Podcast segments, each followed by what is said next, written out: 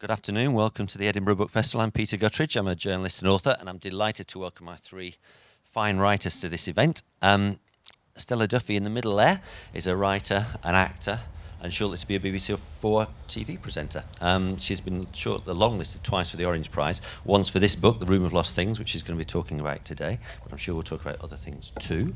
Uh, on her uh, right is Rodge Glass, whose uh, second novel, which I'll just pick up here. Um, Hope for Newborns is just out. He'll be talking about that. Uh, he spent three years as uh, Alasdair Gray's uh, personal assistant, and he's got a biography of an unusual biography of Alasdair Gray coming out later in the year.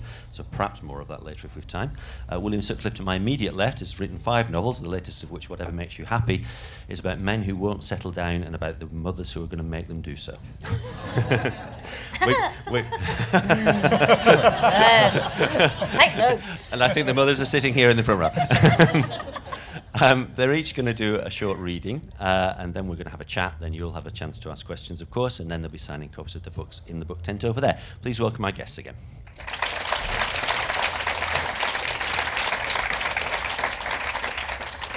And Rodge, we're starting with you, I think. Okay. Hi, everyone.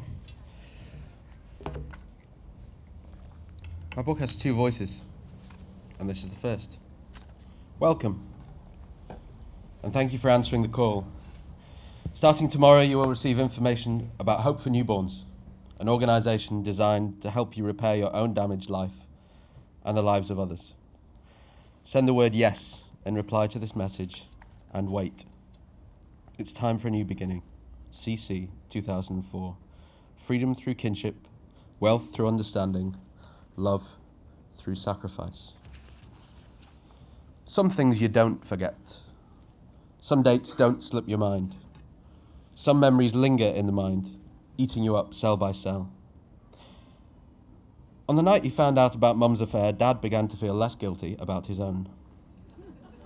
He set things in motion without permission, sitting each of his three sons down on the barber's chairs that very night and explaining the situation as he saw it. Mum gambled on him not having the courage to kick her out, saying she'd given up her life for him. She could have done great things. Most women these days do. Did he really appreciate her so little that he'd end their marriage because she'd spent a few afternoons in the arms of a kinder man? Well, yes. Though our house was too small to have missed any of their arguments, he argued his case to us as if we knew nothing, like we should have been covering our ears for the last six months out of respect. After a brief explanation of the situation as he saw it, and a business-like summary of the reasons he would not have his family's finances ravaged by lawyers who wanted to turn us against each other, Dad said, Now, gentlemen, there is a choice before you. And you must understand that choices are very important things. Make them with certainty, or else risk falling into the murky ravine of Chamberlain like appeasement. Understand? Not understanding at all, we nodded. Chuck and Philip were nearly 14 and I was 12, but at that moment each of us felt much younger and very afraid of our father. He was a lot stronger then, and that threatening bite in his tone turned us into obedient little boys, no longer savvy teenagers with an answer for everything. Good, he boomed. So look inside yourselves, boys. Be brave and speak your minds. Your mother and I are going to be living separately from now on, because she is a whore without respect for this family. She will tell you different. She will accuse me of awful things. She'll be clever with words, but don't you listen to her. He sighed, pacing the shop floor. Still, worse things happen. There's no great drama in the business. We must be able to adapt to changing circumstances. You must each elect who you wish to reside with during the week from now on. You will see the other parent twice a month on the weekend. This probably won't go on too long, you'll be grown up soon, and we should not presume to live long either. That is unwise. Now, Charles? He turned to my eldest brother, who jumped out of his seat and made the military salute. When Chuck moved, I noticed I was frozen still and could not understand why the prospect of moving seemed like the most frightening thing imaginable. It was all I could think of. What's your choice, boy? said Dad. Charles, almost in tears as he spoke, said, If it pleases you, sir, I'll live with Mum. I think she needs me more. Dad flinched. Philip, he said. Philip got up and stood beside his twin. The same. Dad breathed in, long and slow, through his nose, then let the air out, even slower, through his mouth. Good boys, he said. You have proved yourselves to be men. I'm proud of you. And you, Lewis? What do you have to say to your father? I thought of Dad working alone in the shop and how empty it would be without anyone to work with. Brush up the hair off the floor, take the money, remove customers' hats and coats, then give them back. I stared up into his stern face, challenging us to make the same decision as my brothers, challenging me to make the same decision as my, my brothers, asking without asking whether I was made of the same stuff. I was overtaken with fury at being the youngest. Boyish tears filled my insides, but thank God none could get out. Better to keep them down. Tears were cowardly, un British. I tried to think as clearly as Dad needed me to, look into myself and see what was there. Some small voice told me it was unfair to leave him.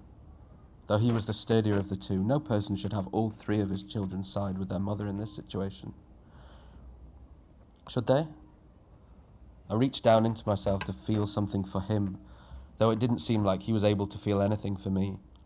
He drew closer, shaking, shivering, breathing in short, sharp stabs. I could no longer see the whites of my father's eyes, only their brown centers staring me down. There was no deviousness there, no trickery. It just hadn't occurred to him that there was any hurt but his own, everything in his world. Sadly, I stood up as straight as I could and spoke in the most confident voice I could summon. Dad, I want to stay here with you.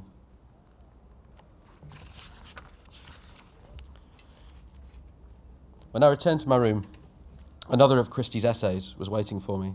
The others hung proudly on my wall in order. They usually arrived when she'd been having a bad day and just needed to let go for a while. It was her way of doing it. Instead of banging her head against a wall, or getting drunk, or starting a fight, she got on the computer and put down her rage. She said her essays were for everybody at Hope for Newborns, but I suspected that at least a few were for my eyes only, and I felt I was seeing a layer of Christie that nobody else could. We were concentrating on one thing, focusing our energies for the greatest effect, but Christie saw much more. She saw the world as it truly was, and only I understood that. These essays were the evidence of it, and I loved them. Here was one more. After Understand Your Nation and Reject It, after Reclaim Currency for the Revolution, after Fight Pornography with Fire, after All History is a Prelude to Nuclear Disaster, after 10 days to save the rainforests, after history is written by the most efficient criminals, do something every hour to apologize for your ancestors. Today's punk is tomorrow's prime minister. We're all fiddling while Rome burns. Sport is the o- real opium of the masses. White penises are always the enemy. Fashion strangles us all. Supermarket shopping equals defeat. Swearing is the laziest way to shock. The internet should have freed us, but we're all still prisoners. The only human response to poverty is action. Homophobia still rules okay. Travel the world and build a well wherever you go. After the past gets bigger every day and one day will swallow us whole. After every child born in the West is a spit in the face to the East. After all religion is racism. After the black man is a chauvinist too. After a 10 page, three part opus on man versus woman as God versus the devil. And finally, after fellatio is slavery. One more communication entitled Know When the Time is Right and Act was much shorter than usual. It read like this Don't send the word yes. Don't send anything at all. Get out and change something big. Don't contact, t- don't contact me until you've done it and have the proof. Thanks very much.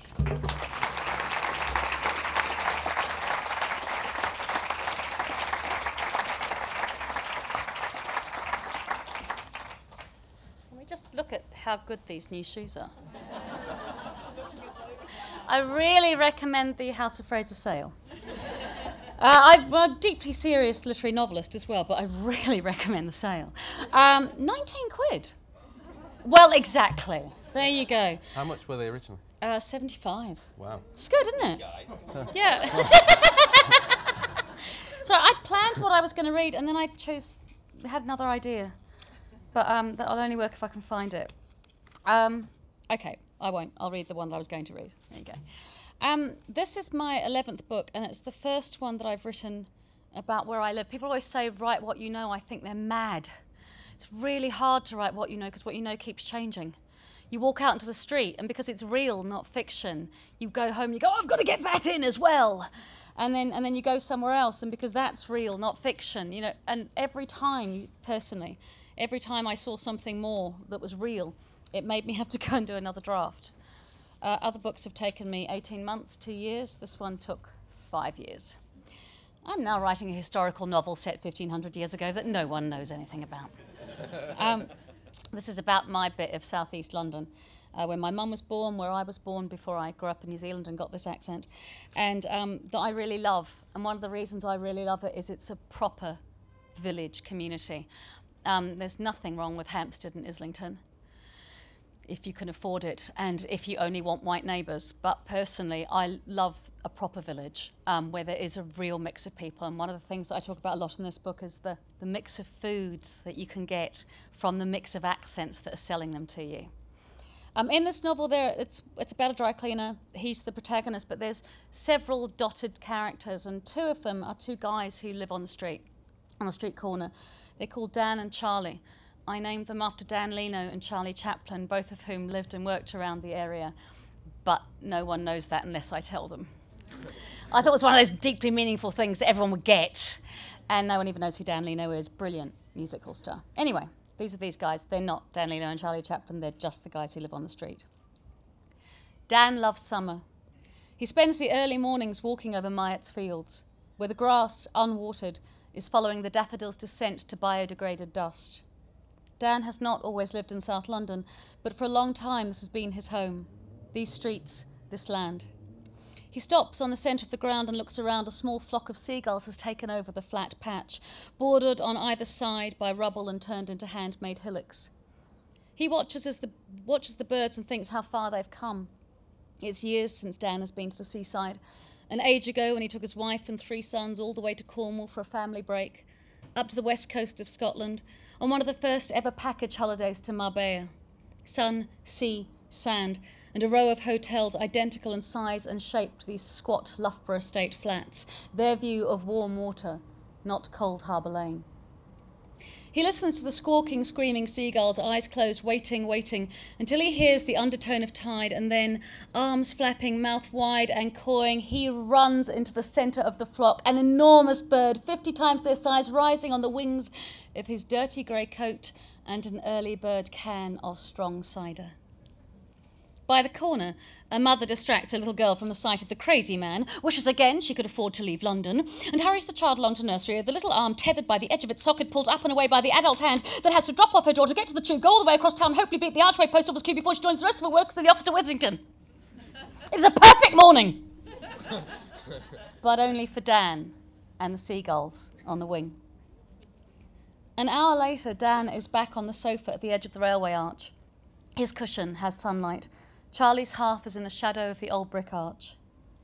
They will move their placing in time with the sun. Dan likes light. Charlie prefers a cool shadow. This is a different seat than the one they had in winter. That was eventually taken by the council. Frost and rain having rendered it beyond rehousing, useful only for the dump or for Charlie and Dan. The dump won. Fortunately, the two men are homeless, home free, in an area of active recycling.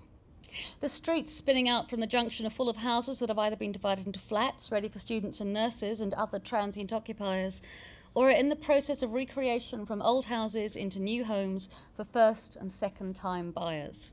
These homes are on the lower end of the ladder, but they have good sized gardens, lovely wooden floors once the carpets are stripped out, as they invariably are and they make fine, stable rungs from which to reach up, so much so that every second Saturday Charlie and Dan could refurnish their corner from the pieces left on the street by their fellow citizens.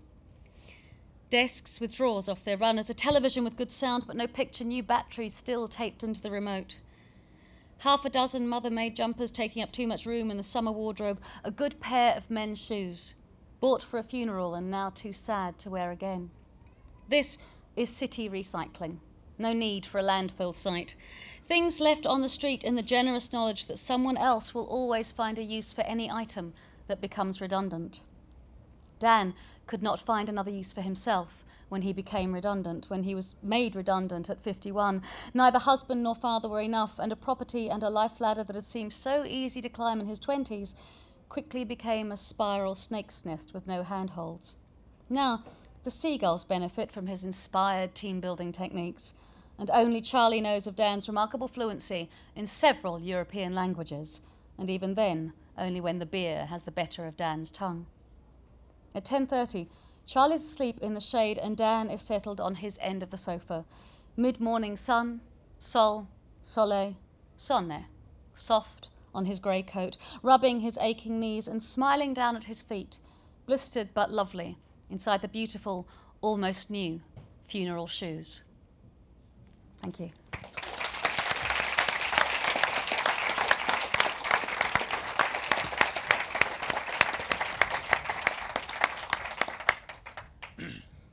Hello.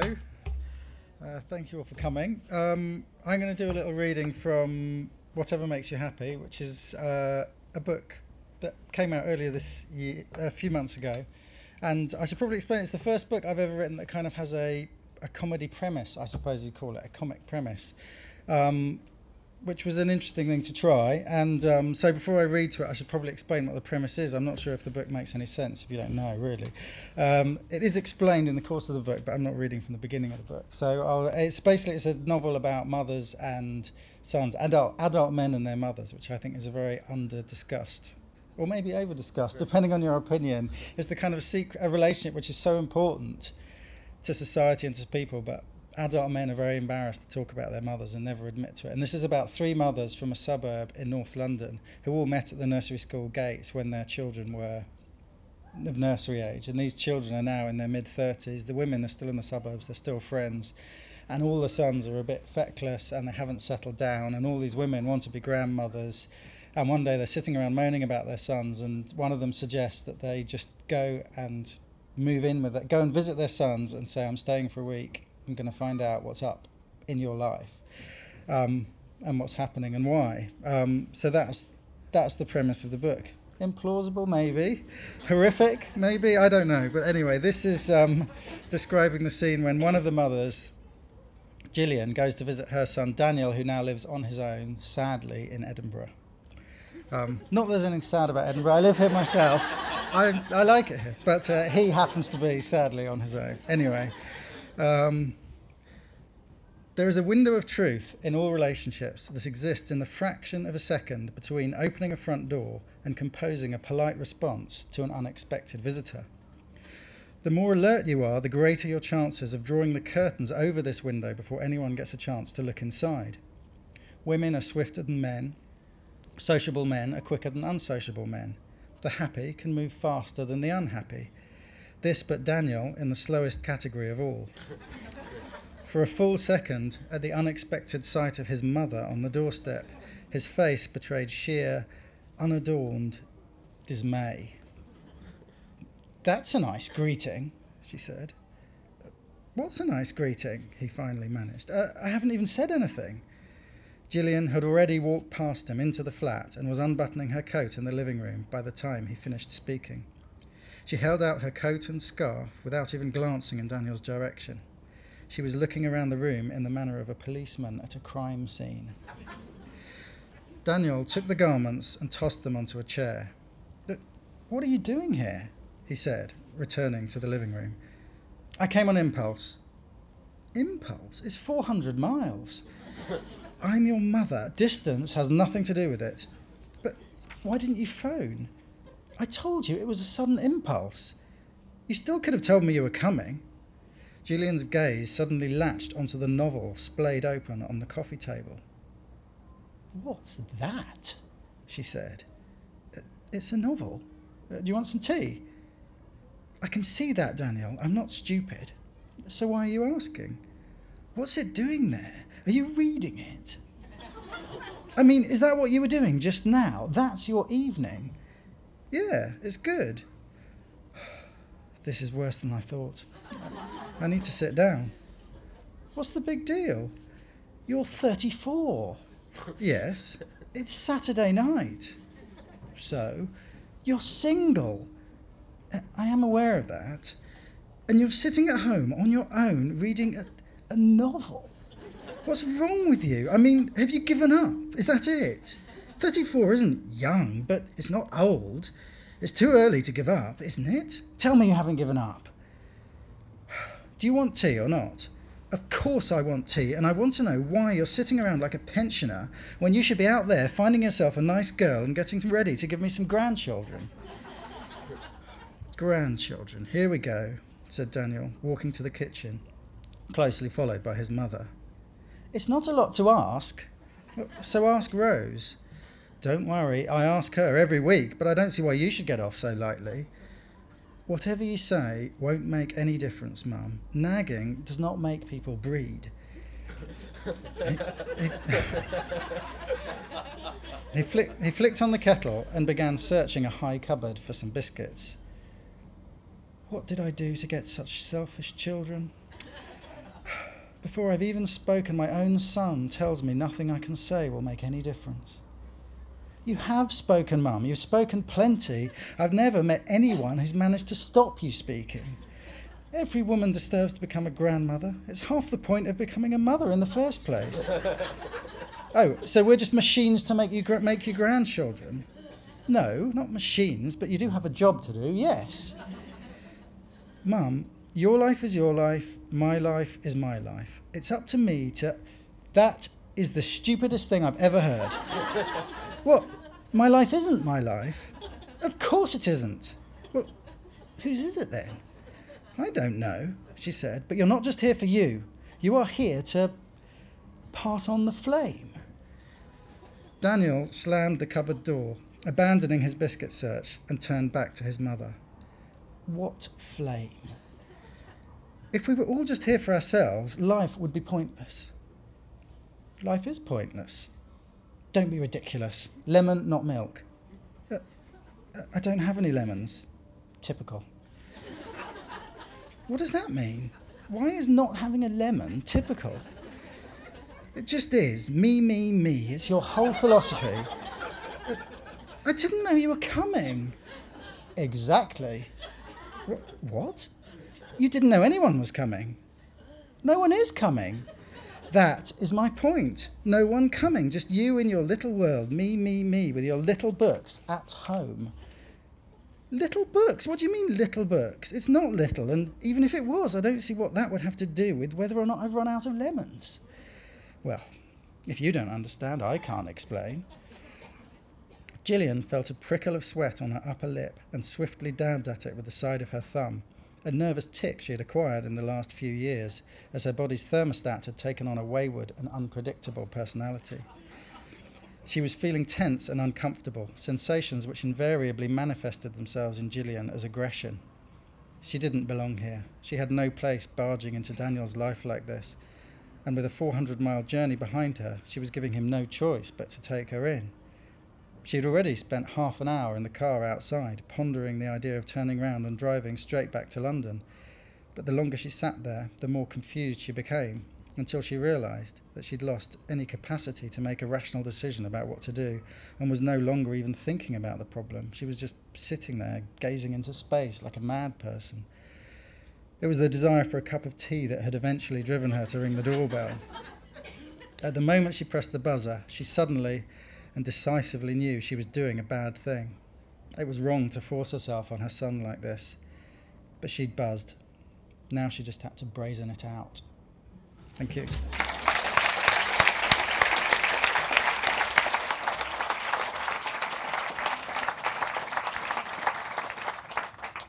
Um, three very different novels, as you can see, and we're not going to strain to make uh, to make links. I want to ask you all the same question to begin with, though, which is really what were the starting point for these novels? What was the starting point for you, Stella? Um, our dry cleaner. My my missus is a playwright, and he'd been to see a play of hers, and um, he said to me the next day when I went to pick something up or drop something off, he said, you should write a novel about dry. Well, he said one of you should write. I stole the idea basically. I got it before she could make it into a play. He said um, you should write about dry cleaners. We know people's secrets. yeah, exactly. I did that. Um, I did that, and then I carried it around with me for about a year, thinking what kind of secrets. And for a week, he actually kept stuff that people had left in their pockets. Uh, there was, I mean, he gave them back. Not all of them, though. Um, there was a wrap of something, not that I'd know.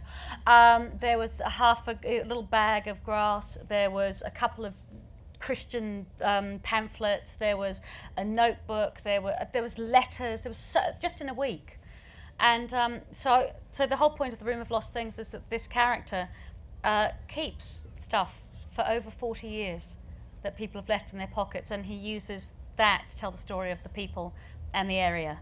And it came from somebody telling me it was a good idea, and he was right. That's great. What about you? Uh, mine came from uh, a, a year of immaturity uh, after my first book came out, which I thought was a revolution that would turn the world upside down. And it turns out that people politely and well rec- politely received it well, and I even got a good review in the Daily Mail, which um, I've been brought I've been brought up to believe was was really the end of well, just really the end of everything. I realise that's a bit melodramatic now, but it was politely and well received, and many of the things that I thought I'd written about weren't the things that people had said, and um, because that was my first book, and that was a lifelong ambition to, to get a book published before I died, and I realised I was still alive, I'd have to come up with something else to do. Um, and so I did the, the very worst thing that you can do, which is to react against the way that the first book has been received. So I thought, right, what I have to do is something far more extreme. Um, and so I, I wrote 50,000 words of trash. It was really terribly awful. Um, and uh, it took me about a year to do. And it started with um, uh, two people being locked in a room for a week. I realised there weren't very many dramatic possibilities for that. Um, but that took me some months to discover. The good news was I kept the title, which I really loved, and the name of the main character, and one paragraph from page 29. And uh, I, I, won't- um, that's not really a joke, although I suppose it is funny. Uh, if you'd have been writing it for a year, you wouldn't have laughed. Um, and uh, and I realised what I should really be doing was to take the things that I thought that I'd done well in the first book and try and build on those and try some new things too. And my first book, No Fireworks, was about Jewish identity, and I really wanted to do something as um, an Englishman, having been brought up partly in Israel, living in Scotland, I wanted to do something about Britishness and, went, and I used the word very advisedly, having lived here for a decade, um, and whether it exists and whether it means anything. So then the idea of this um, barbershop, which is a homage to everything that the family thinks is great about Britishness, with Winston Churchill out front smoking a big fat cigar in a jeep in Berlin. Um, and uh, and it, it, it took it from there, I suppose. Okay, that's great. Thank you. What about you, William? I'm, I'm tempted to say that I went to the dry cleaner and he told me I should write a novel about mothers and sons, but uh, that's not what happened. Sadly, my dry cleaner isn't much help. Uh, My dry cleaner is also Adam Miles Jones's dry cleaner. No, Adam Miles Jones, great is that he got writer. his idea. No, yeah, yeah. Anyway, um, I think it might have been the fact of having a child myself actually that gave me the idea for this book. When you have a ch- child and you realise it's the first time you ever, maybe only men think this, but it's kind of the first time you ever re- realise that you're a baby yourself, really. And it's the first time, I mean, I think it never really occurs to men that they've ever actually been through that phase of life and how much parenting at that stage of life is one way traffic. And you begin to think about your own parents in a different way. I don't know, all generations in your family suddenly shift. You can suddenly realise that you were once this baby, your mother was once this mother who's, who's and you see a wife being a mother. And anyway, you, I think you think about your life and generations in a very different way. And I began to realise that the relationship between adult men and their mothers is just completely absent in our culture. And I think for most men, um, for most adult men, you see, that's what went off my head when I had the idea. Um, I think for most men, whatever choices you make in life, even if you get married and have children, your mother will probably remain at least the second most important woman in your life throughout your life. And yet you just never see it. You never see it on film. You never see it on TV. You very, very rarely read about it in books. If you're watching a film and some guy calls up his mother, that screenwriter's shorthand for this guy's a bit of a loser. Look, he speaks to his mother. And I think that's actually completely wrong. As you, as you can see in the book, I'm not. I think relationships between adult men and mother can be very complicated and frustrating, and there's a big generation gulf, and it's hard to understand each other. And it's a generation gap that I think is at its largest bef- just before you start breeding. I think. I think once you have children, it kind of brings you together again. So I think having moved on to the next phase of life myself, I began to think that the phase of life that I just left, when you have least in common with your mother and suddenly s- struck me as something worth exploring. Mm. Okay, thank you. Uh, well, I was intrigued when, when I started your book because I thought it was about a dysfunctional fam- family, to which to a degree it is, but then it goes off in a totally unlikely, well, not unlikely, but totally unexpected direction. I'd like to cut in and say I've never met any functional ones. I don't. In my, in my in my opinion, it's not a book about dysfunctional family. It's just a book about families. When people talk about dysfunctional families, what they mean is families with difficulty. I think all are. No, that's fair. That's fair enough. But I mean, did you, having had the trouble with the with the other book you were writing, did you know where you were going to head with this one? Did you sort of map it out in some way? Um, uh, yeah, I knew what's going to happen on the last page, uh, and and that had been very useful to me in the in the first book as well. Having a point to get to, it doesn't necessarily matter how you get to it. Then then you have the freedom of being able to try things out and be surprised and um, and use your imagination, which I suppose as a fiction writer you really should. Um, but I, I knew I knew what was going to happen in the very very last scene. Um, the the book is very much about these two characters that do not meet for most of the book, so I knew that they might meet at the end in some way, um, and that helped. But I didn't have anything else. Yeah. And, w- and Stella, when I, s- when I read the blurb of yours and, and Yeah. the, the, about the relationship between these two guys, I thought, is, is this going to be about racism? Which I get to a little bit it is, but not to a degree it is, but not really. I mean, how Um, did that I- develop? There's a bunch of things happened. My both my dad died when I was only 25, but my mum died five years ago, and I don't think I could have written this book, which also has a, a, an older mother and an older son relationship. Um, he's in his 60s, and uh, he would have been in his early 60s when she dies, and they've lived together because they've shared the shop. Um, he also has a family, but I, I agree with you completely, William. I think I think the the stuff about families really interests me in all of my books. Even when I was writing crime novels, there's still family at the core of them. And I think that, you know, that's what we all understand. Even people who weren't brought up in families know that they've, they've not had it. You know, it's an intensely human experience. So um, I, what I think happens with these two characters, the older guy, Robert, is selling his shop to a younger British Muslim guy. And um, I, two things happened. One was that I was so sick to death of every single one of my writing friends as well. Um, every time I turned on a TV program that a mate had written or picked up a book that a mate had written, there was yet another bloody Muslim, you know, young lad making a bomb. Well, we've had six of them. That's it. We've had six. Six blokes have been done for it, killed themselves. That's the uh, as many young Muslim activists as we've had in Britain that we've proved did anything wrong. And I really, and I really, I work every year with the National Youth Theatre, and a lot of these young guys, they're Iranian, they're Iraqi, they're second and third generation British, they're Pakistani. They are getting stopped on the tube two and three times a day. And I think we're really breeding a generation of young men who are feeling disaffected, and it's partly our fault. So I really wanted to write a young Muslim guy like the ones I know, a perfectly ordinary British young Muslim guy. My, my wife's Indian Jewish, so her experience too is being British but not British. Okay. And it really interests me that what, what is British but not British. So he's there. Robert is kind of a father figure to him, and and the whole a lot of it's full of South London stories that I probably couldn't have written if my mother was alive. Because she used to fictionalize a lot of her stories anyway. Like for most of my childhood, I thought that my grandmother was from Glasgow, but in the last 10 years of her life, my mother was saying she was from Edinburgh. And you know they're not the same, right?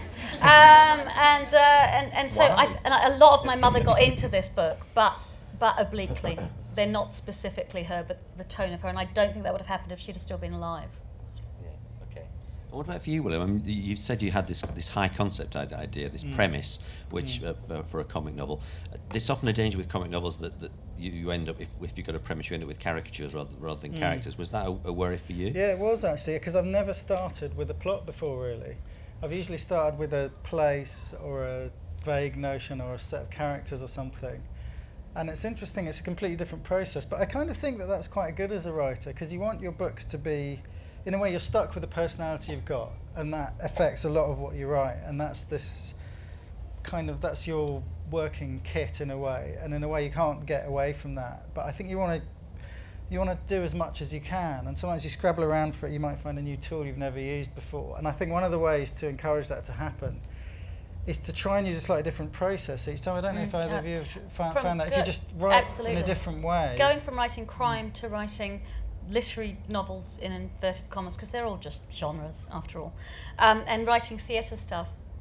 I completely agree. We only have ourselves Mm-hmm. to write from, and our own experience, and whatever anyone else might tell us. But you know, it, and it is fiction, imagination, but it only comes from you. And so, th- yeah, the playing around with it and playing around with different styles is, I think, Yeah. great and really exciting. The, the marketing people don't like it so much, but um, it's good for us. Yeah, because if you don't if you don't play around, you just you simply repeat yourself. Yeah. If you're not making an effort not to, you'll find yourself doing exactly the exactly the same things. I think the, mar- Um, and the marketing people do like it when you read yourself. They- they But like the that. trouble, the trouble is, I think you have to be a very good writer in some in a different kind of way to repeat yourself and do it well without boring your audience and, Mm. and yourself. And what I f- find very hard, I, th- I think, is that um, I don't know. I don't have any desire to repeat to repeat mm. myself, and I think your first and in a sense the only job you have to concentrate on as you're writing is to actually enjoy it yourself, which in some ways seems a bit self-indulgent. But my experience, in between every book I publish, there's something else I start on and inevitably chuck away, and it can take up to a year, as you found, or sometimes less. And I'll always kid myself. I'll come downstairs one day thinking. But my wife, brilliant news! I've started it, and this time it's good. This time it isn't a false start. I've gone straight from one book to the next Uh, one. This time I've false got away with it, I- and, I- it'll, and she'll go, "Well done," and then like two weeks later, it's in the bin, and I've started something else. I did 40,000 words of that in past tense and then realised that was the wrong tense. I mean, talk about, you know, tricking yourself into doing something differently. Mm. I then had to go back and rewrite it in present tense. And that's not just find exchange, was for is. You know, sadly, it's not. And you know, I think it's really normal to do 50,000 words of something and then go, Well, um, that's that's doesn't very, work. very comforting. in a way, it's not Feel though, because much it means it'll myself. happen ten more times Yeah. if you keep on writing. But save it. It's always, do you really throw it out? Properly throw it out? Surely you Uh, save no, everything's recycle. on my Yeah, hard drive. yeah, Yeah, it ends up on the back of the next fair. book. That's not true. You're lying to people. you're, giving, you're giving the impression But that you're, you're taking real pieces of paper and ripping them up. 29, and- mate. I've actually Yeah, no, yeah. I've actually never gone back to anything there. Once it's in the bin, it's in the bin. And I kid myself, yeah, okay, one day I'll go back to it and find something useful. And I think that is the point when your work is really going badly, when you start going through the bureaucracy saying, what did I do five years ago that I thought was terrible but is actually really good? And start going through it all. One day that may happen, but it hasn't, it hasn't come to that yet. Though there are a few rejected ideas that I'm still, I still daydream about. And I have kind of what if moments. I also I think we get better, hopefully, touch wood, as we go along. And so, you know, I've learnt from, I've worked with three different editors, with three different publishers. I've learned so much from each one of them.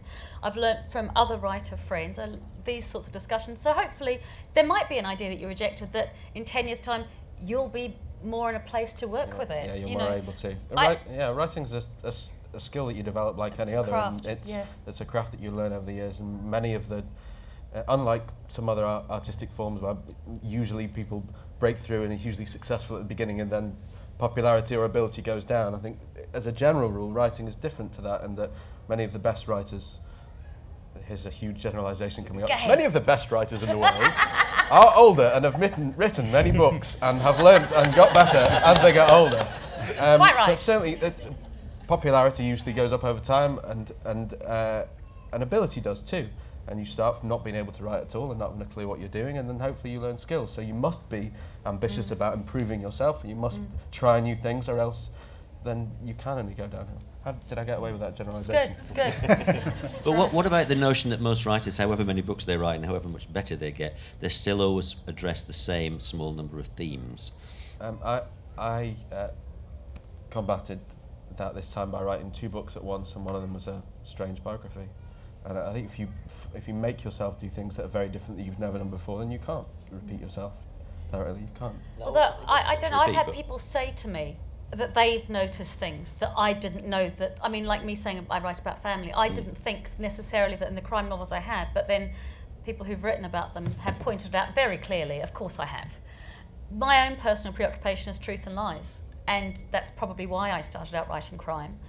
It's all I really care about as a person as well, and I think that's where all the juice is. You know, the things that we tell the entire truth about, things that we tell some of the truth about, things we actively lie about. Very Catholic. The sins of omission and the sins of commission. You know, it's it's um, it, they're all in there, and I, that's the stuff that I think. And shame. I was say the But in shame, a way- in Shame, well. shame. I love Yeah. shame. But I Shame's think- such a good emotion to write about. But I think in a way there's much more there's more to a book than what's on the page in a sense that it has to be created and the creative process can't be guessed at from the text in a way. So there can be two books that might be very similar by the same author, but they could have been arrived at in a completely different way. And you can't tell from reading a book whether an author, I mean, because you, really don't necessarily start at the beginning and start writing forwards from the beginning. You can start with a senior mission, you can write 50,000 words and end up with one paragraph that's on page 29. Or Good you paragraph. can start with. We're all going to look at it later. Work out which one it was. Or you can have a pa- so I think in that way, and I think that's one way as a writer, even if, the, in a way, your first job before you, even before you worry about repeating what you're writing, to keep your is to to try and make your job different because in a way it's always the same as sitting there every day at your computer writing, and to make the act just by making the activity different, even if in some way you start with a different activity and then you might somehow coalesce towards something that. That is on the same old obsessions you've been talking about for years and And, years. and I I mean, can you see thematic threads running through your five novels that you'd admit to? I honestly don't know. Actually, it's weird. I think in a way it's easier for for readers to to gauge to gauge that than than writers because I think in a way spotting those things is quite unhealthy because the next time you're writing something you think oh god I'm settling into this rut that I've done I've done before. I don't know about you guys, but I actually try and once I've written about it, I try kind of try and put it out of my head. Um, it's really hard when you're doing lots of events. I've been, I've had a brilliant year in terms of doing events. Not so great for writing the next book, but which keeps going back to this. But I did start writing five years ago. I mean, I did write another book in between and a film script and a couple of plays. But I did. This has been going for a long time, so it's quite hard. I found it quite hard as I've been writing my new book this year, coming back and doing events for this book, which I do love. But I'm reading from this book and talking about this book, and I'm well. You know, I've just finished the first draft of the next one, and that's quite an odd mix. I find. Hmm. I don't. I'm sure there are writers who'd go, "That's all done now. I'm never going to talk about it again." But I don't think they have my desire to sell the books in the same way. Maybe, or maybe maybe they already sell millions, so they don't need to do events. I don't know. I don't really want to forget. I don't really want to forget it once it's finished and written because I write partly for people to read.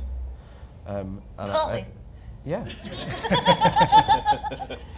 Have I revealed something of No, no, myself? no, O- no. only, only partly. you I only think you partly write for people to read.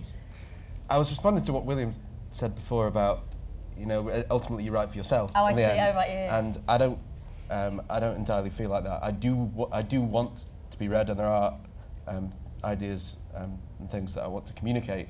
And so, actually, this this stage of things is a really important part for me, and it's something I really enjoy and really want to do, because um, I'm amazed to find that I'm proud of my books by the time they come out, and uh, and want to communicate what there is in them, and want to talk about those things. And for me, that that's really where the life of the book starts.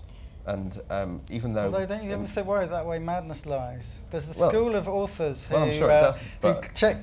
There's, the, there's always the danger, the risk, the desire to check where you are on Amazon every day and things like that. And I think, um, and that is, Is you that just mad? go crazy. I've somehow managed to, somehow managed to resist that. No, I think they're different. point. I think they're, I think they're different things.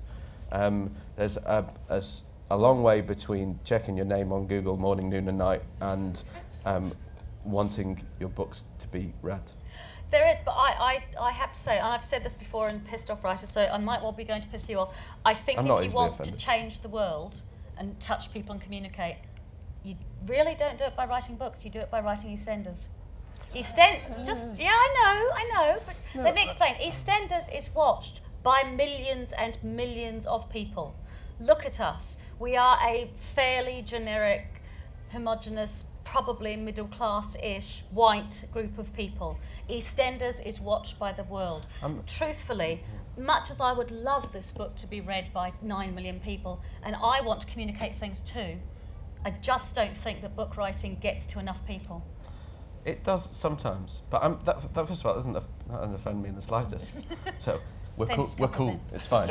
Um, I offended But- a, bu- but- a bunch of crime writers I'm really made angry by saying that. No, I, um, I understand what you're saying, and yes, most of the time that is the case. But uh, in the same way as I think it's important to be ambitious about the quality of writing, yeah. and um, and uh, yes, about the quality of writing.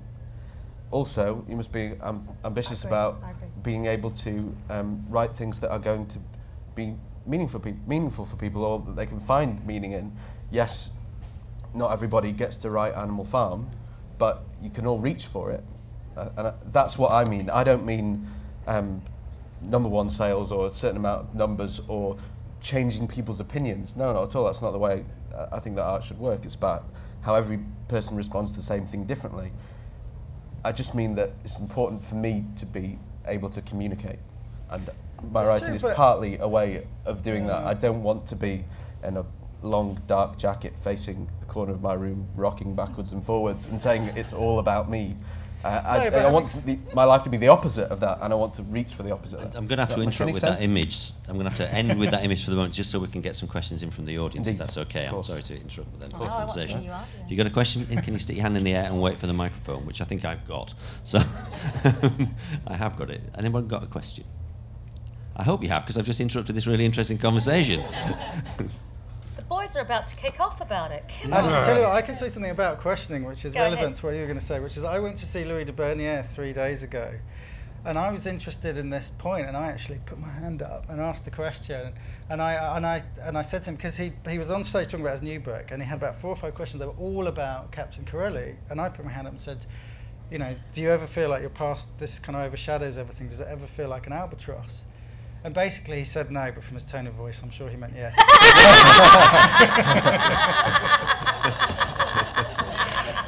You heard it here first. exactly. That's my theory.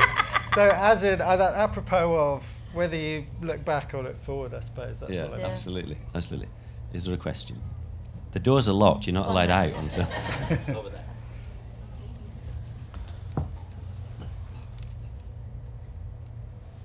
I'm interested to know what publishers can teach you. You mentioned, Stella, that you've Yeah. learned something from each publisher. Yeah, uh, well, from each editor, absolutely. Um, my the editors I've worked with on my crime novels for Serpent's Tail, on my um, literary novels for Sceptre, which is Carole Welch, and my literary novels now for Virago, who um, Antonia Hodgson, have all taught me stuff about story. As a performer, uh, I started out in theatre, and I really care about story. I don't necessarily mean narrative arc. I mean story, the guts of something, where where we're moved to follow it.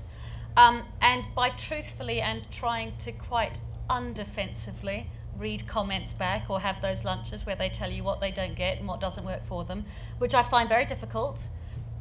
I like. I now have learned. I go away for three days and I don't think about it, and I don't argue back straight away, and I let it sink in so I can hear what other people are telling me because other people count too. As you say, they're readers. It's not just about here's my perfect book.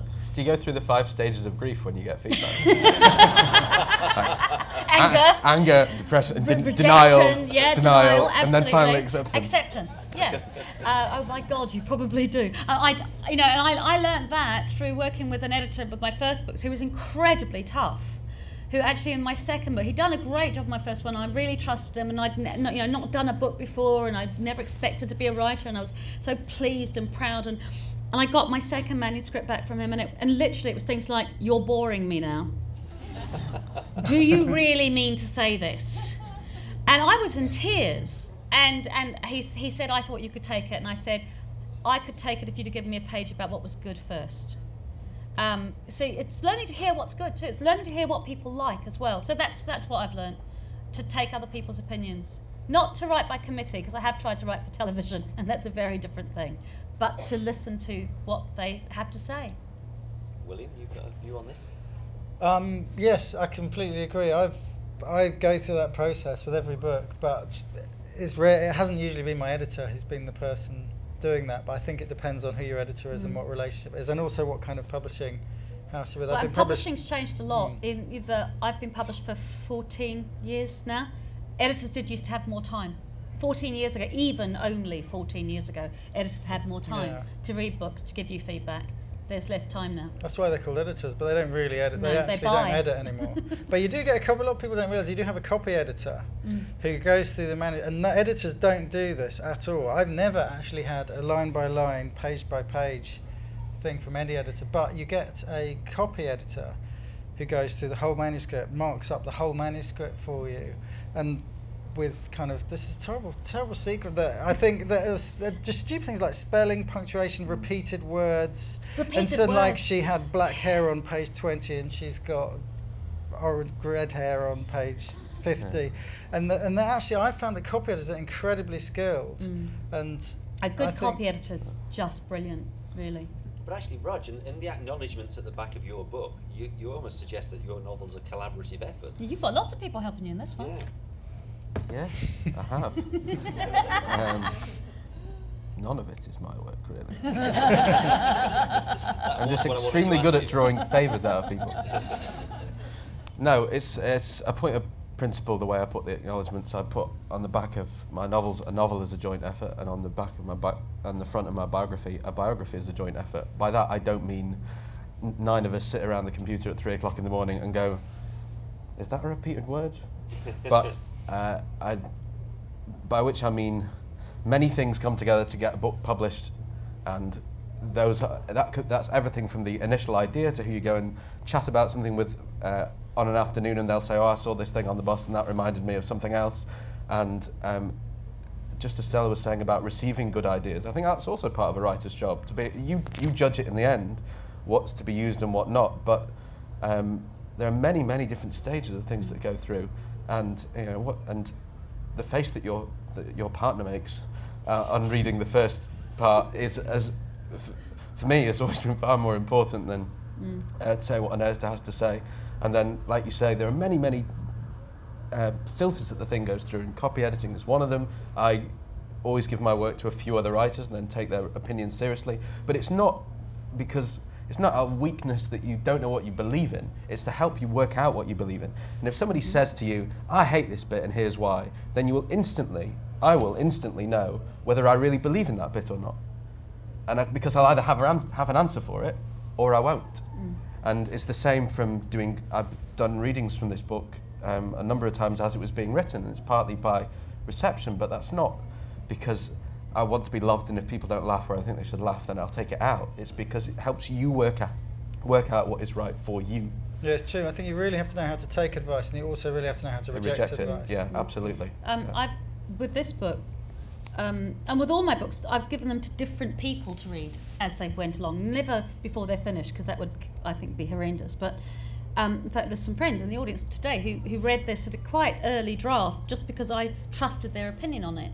And, and they gave great feedback as well. Thank you. Um, and uh, but they're different friends than I would ask for another book.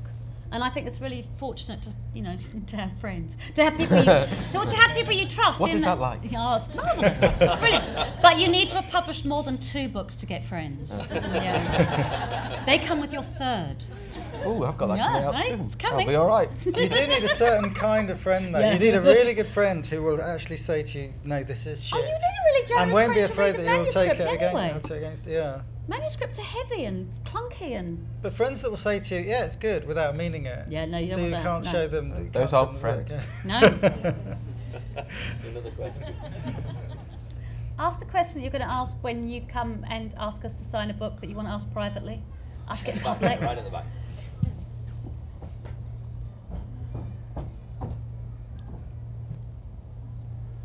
Hiya. Um, if Stella thinks the world's changed by EastEnders rather than writing books, why does she write books? Um, because I like writing books and because I haven't been able to yet sell anything to the telly.